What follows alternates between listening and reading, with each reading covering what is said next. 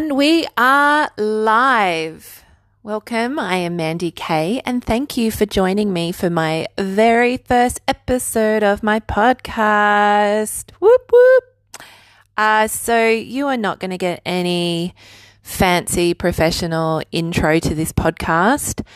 Look, I tried.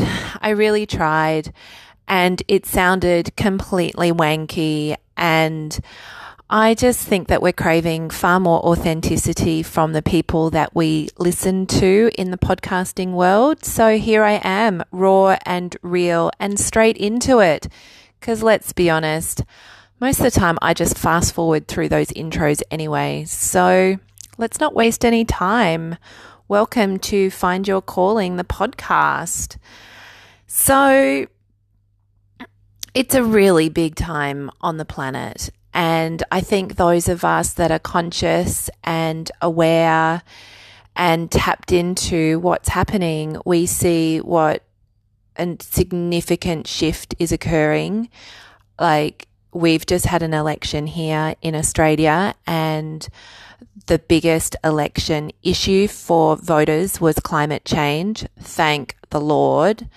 Um, yeah, it's really full on what's actually occurring across the world, and many of us care very deeply about the inequities, the injustices, and the complete rampant destruction that capitalism is doing to our world.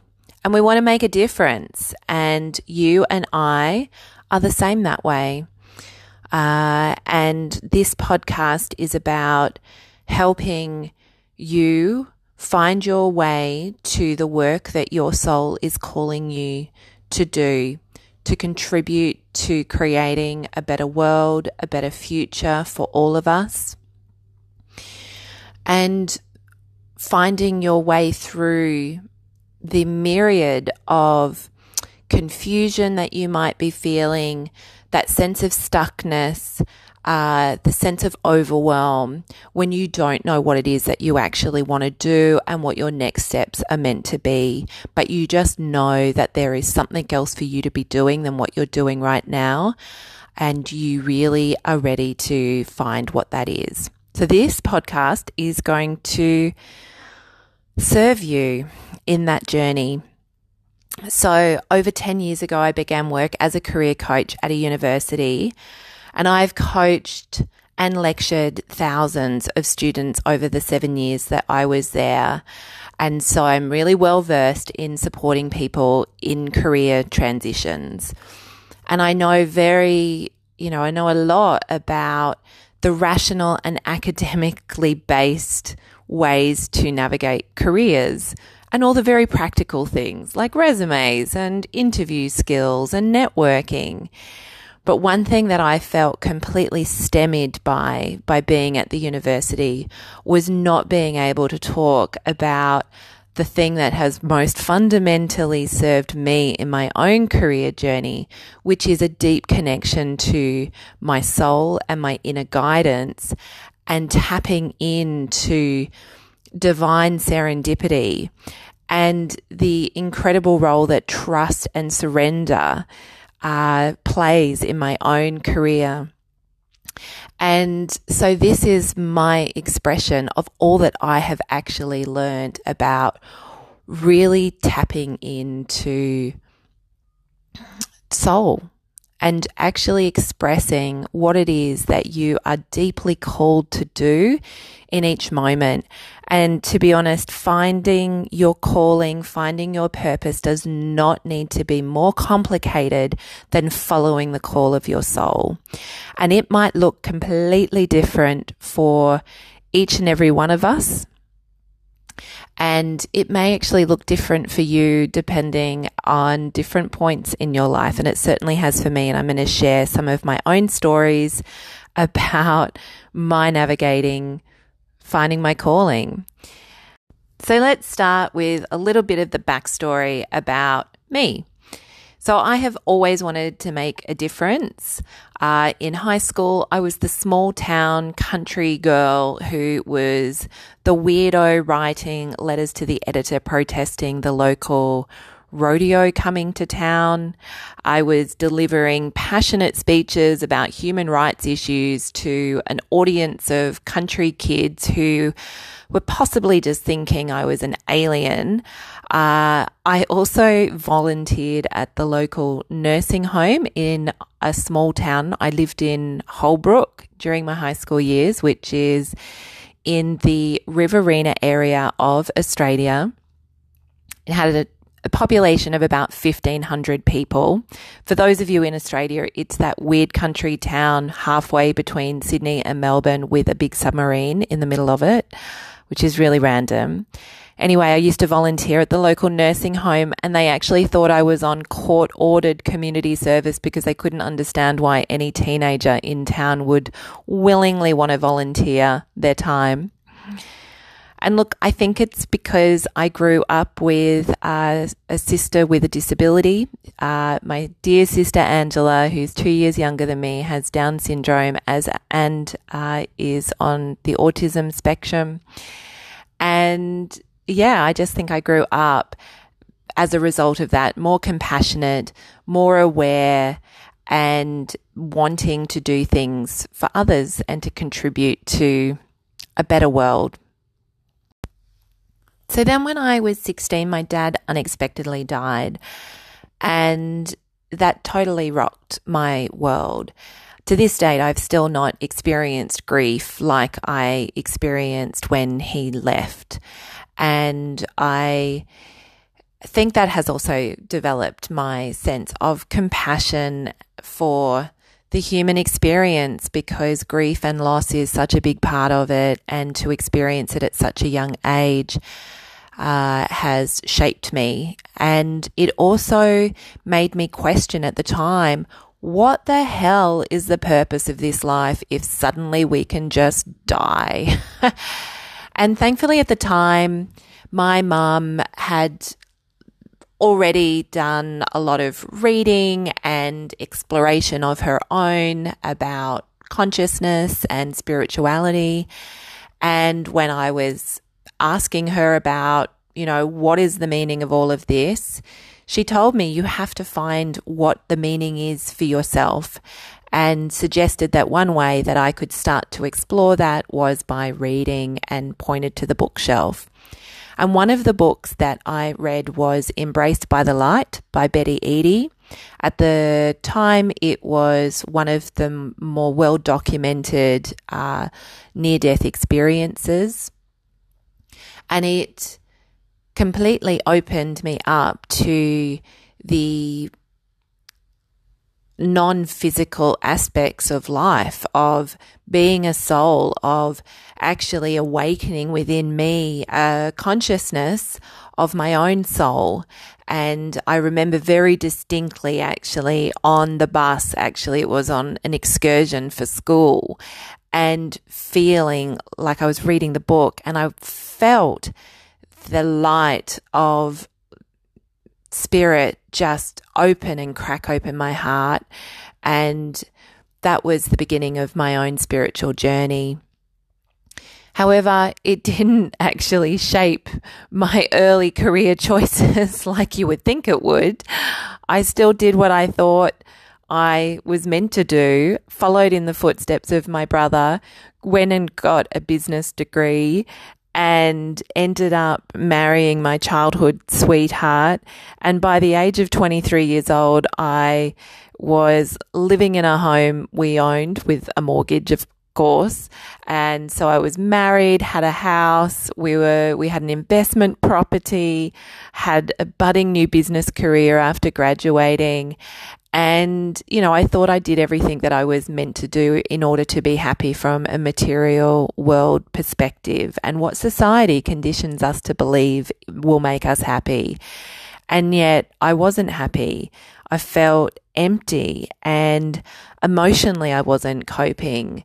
Uh, obviously a lot of unresolved trauma from, you know, my father's death. And I took myself off to a beach. I love the beach. Looking out at the horizon to me is just one of my happy places. And I journaled at that point and I was asking myself, when you look back at your life, Mandy, how will you judge yourself to be successful? And I realized that for me, success was going to be following my heart and my inner guidance and knowing that I wasn't driven by fear in the choices that I made in my life. And I had to be really honest with myself that the fear of the unknown was driving me far more to stay with my husband and that love that I'd always known from when we were young. He asked me out when I was like two weeks before my 14th birthday. And I realized I was like, well, fear was keeping me there more than love. And so I leapt. And I mean, that was such a big leap for me at the time that I got the uh, symbol for strength tattooed on my back. And I love the fact that I've got this permanent symbol on me about that time because you know, as the years have gone on, hindsight's a wonderful thing that says, well, of course that was going to be the right thing. Like, I know that some people find their, their truth and their, their love for life when they're in their early twenties, but I think most of us are just needing to explore life in the twen- in our twenties. So it makes a lot of sense from my vantage point now, but at the time it was a huge leap.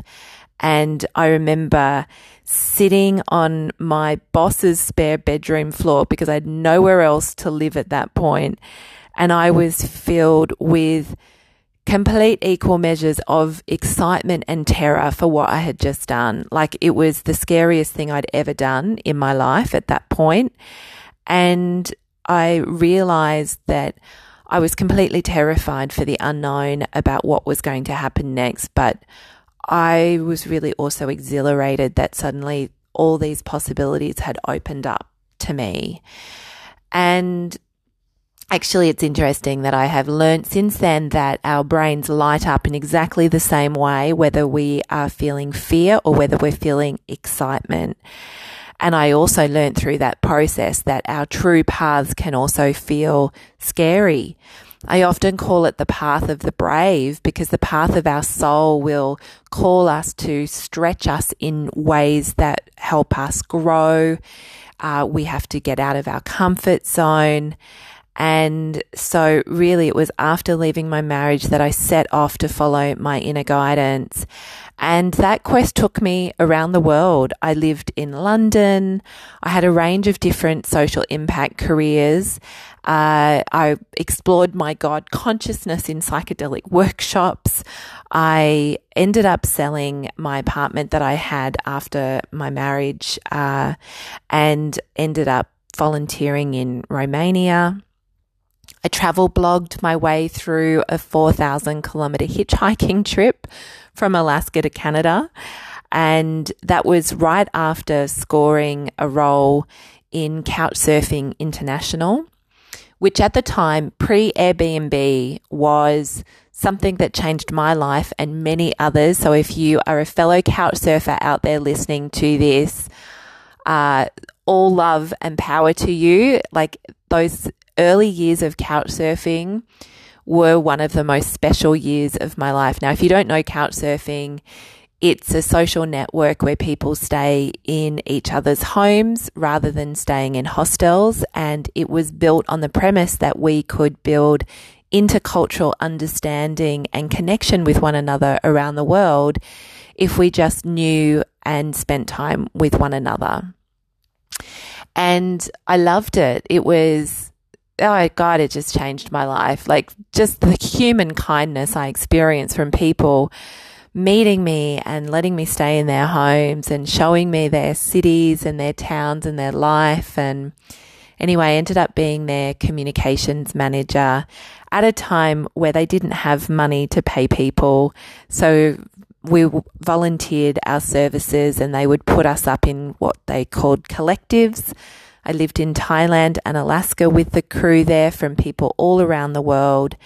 And it was such a way of expressing service to the world while also having a really good time. I was in my late 20s by that point and had a lot, a lot of fun with that crew.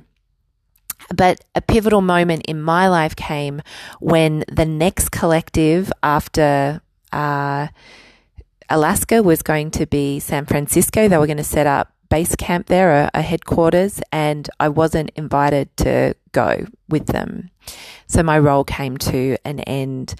And I've learned from that point that sometimes when we need to take a different direction, we will be forced to. We'll have an unexpected end to a role. We'll, we might be made redundant. We might have an illness.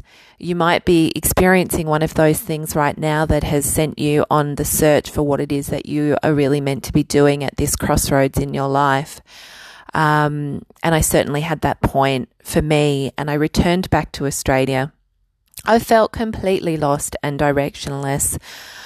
I did what I normally did, which was I started applying for jobs that, you know, were in my field in project management, communications, but I didn't really want them. I was just sort of going through the motions of thinking what I needed to do uh, or doing what I thought I needed to do. And I know that I wanted more for my life and I know I wanted more purpose, but I had no idea what that was at the time. And so something just called me to just focus on my healing and I gave up smoking. I was in my early 30s by this point and started doing meditation. I went off on a 10 day Vipassana meditation retreat. And through all of this cleansing and healing that I was doing while just couch surfing actually at a friend's house, I started hearing this little voice saying, Go and learn Reiki in Byron Bay. And for those of you that don't know um, about Australian Australia um, locations, Byron Bay is quite a mecca for healers. it's where I live right now, and you know every second person is a healer or a yoga instructor around here. And anyway i didn't actually know much about reiki at the time. I had no ideas or feelings about being a healer and it's not something i uh, had ever pictured for myself but this incessant little voice that said go and learn reiki in byron bay I tried to actually bargain with that little voice. I thought it would be far more convenient to learn Reiki in Brisbane, which is where I was living at the time. However, when I was searching for Reiki masters, none of them felt right. And I will talk a lot about intuition and what a powerful tool that is to know what is right for you in your next steps because the body is such a barometer of our soul and our inner guidance and it speaks to us about what is right for us and what's not by how we feel. And learning Reiki in Brisbane didn't feel right. So I thought, fine, I'll go to Byron. I lived, I had a wagon. I thought I'll pack it up. I'll go and live in Byron for a few weeks, learn this Reiki thing, go back to Brisbane, get a real job and sort my life out. Well, I ended up couch surfing with a woman who lived just outside of Mullumbimby at the start of my trip. The place that this woman lived was a forest not far from town, surrounded by nature, but she was up high with views across a valley all the way down to the ocean, so you could see the horizon in the distance. And I thought that it was one of the most magical places that I had visited in my travels. And I said as such to her after a few days, exclaiming how beautiful the place was. And she just looked over at me and said, Well, you can rent the spare bedroom from me if you like. I'm looking for someone to share the space with. And in that very moment, I knew that it was my yes. I just knew that regardless of the fact that I had no plan, I didn't know anyone in the area. I didn't have any work lined up. I knew that this was serendipity in action and that it was a yes. Everything inside of me said, absolutely.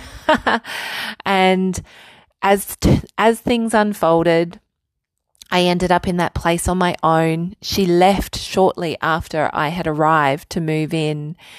And I felt so privileged and blessed to have this off the grid sanctuary all to myself. And you would think that it would be calm sailing from that point. However, when we don't know what's ahead of us, when the pathway isn't clear, uh, when we don't know where our next paycheck's going to come from or what things are going, you know, how things are going to look in the future, our left brain that's so logical just basically sends messages to panic. it's like, I can't see what's happening here in the future. We don't have any security. Therefore, you have a reason to be in fear and to panic. And that absolutely happened to me. And this beautiful woman had left a card for me uh, with the quote on it. Uh, in order to discover new horizons, you must first lose sight of the shore. And I can remember so clearly in those moments where waves of anxiety would rise up within me of wondering if I'd lost my mind, suddenly being in the middle of this forest, isolated from the world in an area that I knew no one, whether I'd really fully lost it and just reading that quote and feeling that sense of peace and reassurance that all that's happened is I've lost sight of the shore and new horizons are on their way. I did end up studying Reiki. I connected to a Reiki master actually through picking up a hitchhiker who wanted to be dropped off at a healing center in Byron Bay. And I followed an intuitive nudge of mine to look at whether or not there were any Reiki masters there who were teaching. Uh, and lo and behold, there was. And Devi Ma is still a beautiful mentor of mine. And I studied all of my Reiki levels with her uh, in my first year in the forest.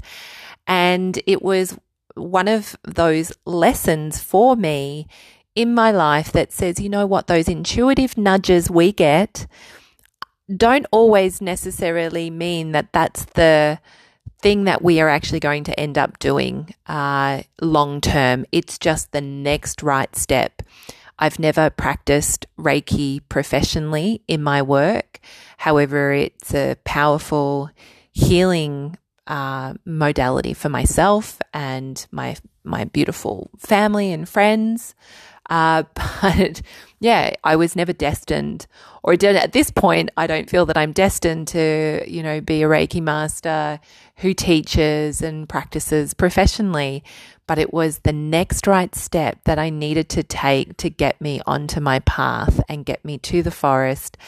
And the other thing that I was doing in that time of healing and soul searching uh, in in that beautiful sanctuary that I affectionately call the forest was I was devouring personal development books. And through that, I started wondering, well, what did all of these people do, you know, who are writing all of these books? And a, and a large proportion of them studied and were coaches which led me to study uh, life coaching. And with some help of serendipity, after I finished studying, which I'll share in another episode, I landed a job as a career and disability advisor at a local university. In many ways, that job was a great fit for me, and it was to date the longest job I've ever had. I was there for seven years. I met some wonderful students and colleagues over that time. And if any of you are listening right now, thank you so much for being here with me. I love you and I love the work that we did together. But I always felt like there was something more that I should be doing. And I felt like I'd really found that when I launched my own business, Soul Strategies, which was aimed at career coaching for other change makers. And in 2016, near the end of that year, I held the first iteration of my Find Your Calling course. And I will actually be launching that uh, online later this year, so stay tuned for that. And once I had done that course and was working with some incredible clients who were finding their way through the confusion and the stuckness of knowing they wanted to do something to help make our world a better place, but didn't know what, and watching their journey and the directions they took was so satisfying. And I thought, I've found my path. This is what I want to do. And it just lit me up and it lit my soul up, and I just loved it. And then in early 2017, I had my Jill Bolte moment. And if you don't know who Jill Bolte is, she did a really interesting TED talk, which I think is called A Stroke of Insight. And she was a brain scientist who had a stroke. And she talks about what an incredible privilege it was to be a brain scientist who was semi conscious of the fact that they were having a stroke and an experience of something that they were studying and had studied over the course of their career. Now, I didn't have a stroke, but I did have the experience of being a coach, supporting people through career transitions and being somebody who had studied and taught so much about navigating career changes, suddenly having my own career journey take an unexpected turn. And it would look like I was completely taken off course in my career. It was totally unpredictable.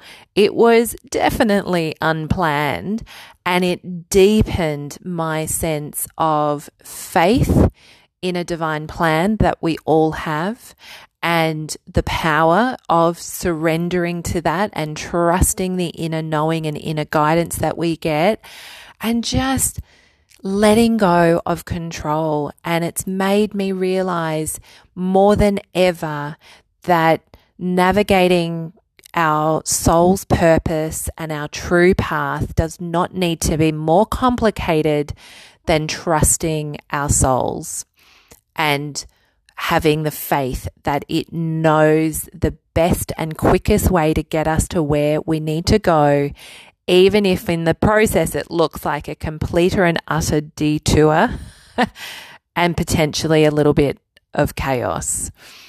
And so tune into episode two, where I will give you the lowdown and the highlights of my journey over those years and how much I've learned about surrender, serendipity, intuition, and letting go of control and just trusting the process of our soul's path. And thank you so much for being here. I'm just so glad to finally get this out into the world. I my intention with this podcast is that you will find inspiration and hope and feel supported on your own journey towards finding that work that your soul is calling you to do because we both want a better world for ourselves and all the generations to come.